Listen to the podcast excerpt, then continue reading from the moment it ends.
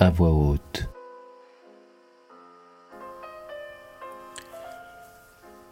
Discours prononcé par Martin Luther King Jr. sur les marches du Lincoln Memorial, Washington, D.C., le 28 août 1963. Il y a cent ans, un grand Américain qui jette sur nous aujourd'hui son ombre symbolique a signé la proclamation d'émancipation. Cet arrêté d'une importance capitale venait porter lumière comme un phare d'espoir aux millions d'esclaves noirs marqués par les flammes d'une injustice foudroyante, et annoncer l'aube joyeuse qui allait mettre fin à la longue nuit de la captivité. Mais, un siècle plus tard, nous devons faire le constat tragique que les Noirs ne sont pas encore libres. Un siècle plus tard, la vie des Noirs reste entravée par la ségrégation et enchaînée par la discrimination. Un siècle plus tard, les Noirs représentent un îlot de pauvreté au milieu d'un vaste océan de prospérité matérielle. Un siècle plus tard, les Noirs languissent toujours dans les marges de la société américaine, des exilés dans leur propre terre. Alors, nous venons ici, aujourd'hui, pour dramatiser notre condition effroyable. Nous venons à la capitale de notre nation pour demander, en quelque sorte, le paiement d'un chèque. Quand les architectes de notre République écrivirent les textes magnifiques de la Constitution et de la Déclaration d'indépendance, ils signèrent un billet à l'ordre de chaque Américain. C'était la promesse que chacun serait assuré de son droit inaliénable à la vie, à la liberté et à la poursuite du bonheur.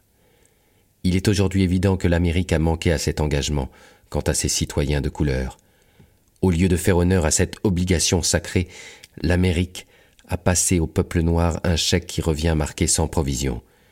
Mais nous ne saurons croire que la banque de la justice a fait faillite.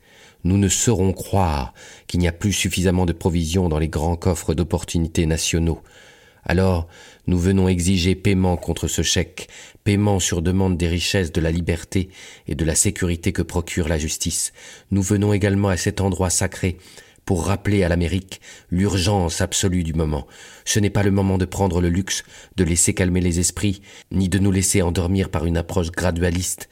Il est temps de quitter la vallée sombre et désolée de la ségrégation pour prendre le chemin ensoleillé de la justice raciale. Il est temps d'ouvrir les portes de l'opportunité à tous les enfants de Dieu. Il est temps de tirer notre nation des sables mouvants de l'injustice raciale jusqu'au rocher solide de la fraternité que la nation ne tienne pas compte de l'urgence du moment, qu'elle sous-estime la détermination des Noirs lui serait fatale. Cet été étouffant du mécontentement légitime des Noirs ne prendra fin qu'à l'arrivée d'un automne vivifiant qui amènera liberté et égalité. L'année 1963 n'est pas une fin, mais un début. Ceux qui veulent croire que les Noirs seront satisfaits seulement de s'exprimer avec force auront un fâcheux réveil si la nation revient aux affaires habituelles, comme si de rien n'était l'Amérique ne connaîtra ni repos, ni tranquillité tant que les Noirs ne jouissent pas pleinement de leurs droits civiques. Les orages de la révolte continueront à secouer les fondations de notre pays jusqu'au jour où la lumière de la justice arrivera. Mais il y a quelque chose que je dois dire à mon peuple, qui sont sur le point de franchir le seuil de la justice. En luttant pour prendre notre juste place, nous ne devrons pas nous rendre coupables d'actes injustes. Ne buvons pas de la coupe de l'amertume et de la haine pour assouvir notre soif. Nous devons toujours conduire notre lutte dans un haut souci de dignité et de la discipline. Nous ne pouvons pas laisser notre protestation créative dégénérer en violence physique. Encore et encore, nous devons atteindre ce niveau exalté où nous opposons à la force physique la force de l'âme. Le militantisme merveilleux qui a pris la communauté noire ne doit pas nous amener à nous méfier de tous les blancs puisque beaucoup de nos frères blancs, on le voit par leur présence ici aujourd'hui, se sont rendus compte que leur destin est lié au nôtre et que leur liberté dépend étroitement de la nôtre. Nous ne pouvons pas marcher seuls. Et quand nous marchons, nous devons jurer d'aller toujours de l'avant, nous ne pouvons pas faire demi-tour. Il y en a qui demandent aux fervents des droits civiques quand serez-vous satisfaits? Nous ne saurons être satisfaits tant que nous ne pouvons pas laisser nos corps fatigués se reposer dans les motels des routes ni les hôtels des villes. Nous ne saurons être satisfaits tant que les Noirs ne peuvent bouger que d'un petit ghetto à un ghetto plus grand. Nous ne saurons être satisfaits tant qu'un noir en Mississippi n'a pas le droit de voter et qu'un noir à New York ne voit rien pour lequel il peut voter.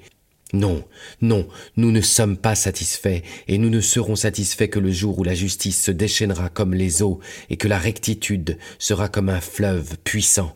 Je ne suis pas sans savoir que certains d'entre vous arrivent ici après maintes épreuves et tribulations. Certains d'entre vous viennent directement des cellules étroites de prison, Certains d'entre vous viennent des régions où votre quête pour la liberté vous a laissé meurtri par les orages de la persécution et renversé par le vent de la brutalité policière. Vous êtes les vétérans de la souffrance créative. Persévérez dans l'assurance que la souffrance non méritée vous portera rédemption. Retournez au Mississippi, retournez à l'Alabama, retournez à la Géorgie, retournez à la Louisiane, retournez aux ghettos et quartiers pauvres de nos villes du Nord, en sachant que cette situation, d'une manière ou d'une autre, peut être et sera changée. Ne nous complaisons pas dans la vallée du désespoir. Je vous dis aujourd'hui, mes amis, que malgré les difficultés et les frustrations du moment, j'ai quand même un rêve. C'est un rêve profondément enraciné dans le rêve américain. J'ai un rêve qu'un jour cette nation se lèvera et vivra la vraie signification de sa croyance. Nous tenons ces vérités comme allant de soi que les hommes naissent égaux. J'ai un rêve qu'un jour, sur les collines de terre rouge de la Géorgie, les fils des anciens esclaves et les fils des anciens propriétaires d'esclaves pourront s'asseoir ensemble à la table de la fraternité. J'ai un rêve qu'un jour même l'État de Mississippi, un désert étouffant d'injustice et d'oppression, sera transformé en un oasis de liberté et de justice. J'ai un rêve que mes quatre enfants habiteront un jour une nation où ils seront jugés non pas par la couleur de leur peau, mais par le contenu de leur caractère. J'ai un rêve aujourd'hui j'ai un rêve qu'un jour l'État de l'Alabama, dont le gouverneur actuel parle d'interposition et de nullification, sera transformé en un endroit où des petits-enfants noirs pourront prendre la main des petits-enfants blancs et marcher ensemble comme frères et sœurs. J'ai un rêve aujourd'hui. J'ai un rêve qu'un jour chaque vallée sera levée, chaque colline et montagne sera nivelée, les endroits rugueux seront lissés et les endroits tortueux seront faits droits, et la gloire du Seigneur sera relevée, et tous les hommes la verront ensemble. Ceci est notre espoir. C'est avec cet espoir que je rentre au sud, avec cette foi, nous pourrons transformer les discordances de notre nation en une belle symphonie de fraternité. Avec cette foi, nous pourrons travailler ensemble, prier ensemble, lutter ensemble, être emprisonnés ensemble. Nous révoltons pour la liberté ensemble, en sachant qu'un jour, nous serons libres. Quand ce jour arrivera, tous les enfants de Dieu pourront chanter avec un sens nouveau cette chanson patriotique. Mon pays, c'est de toi, douce patrie de la liberté, c'est de toi que je chante, terre où reposent mes aïeux, fierté des pèlerins, de chaque montagne, que la liberté retentisse.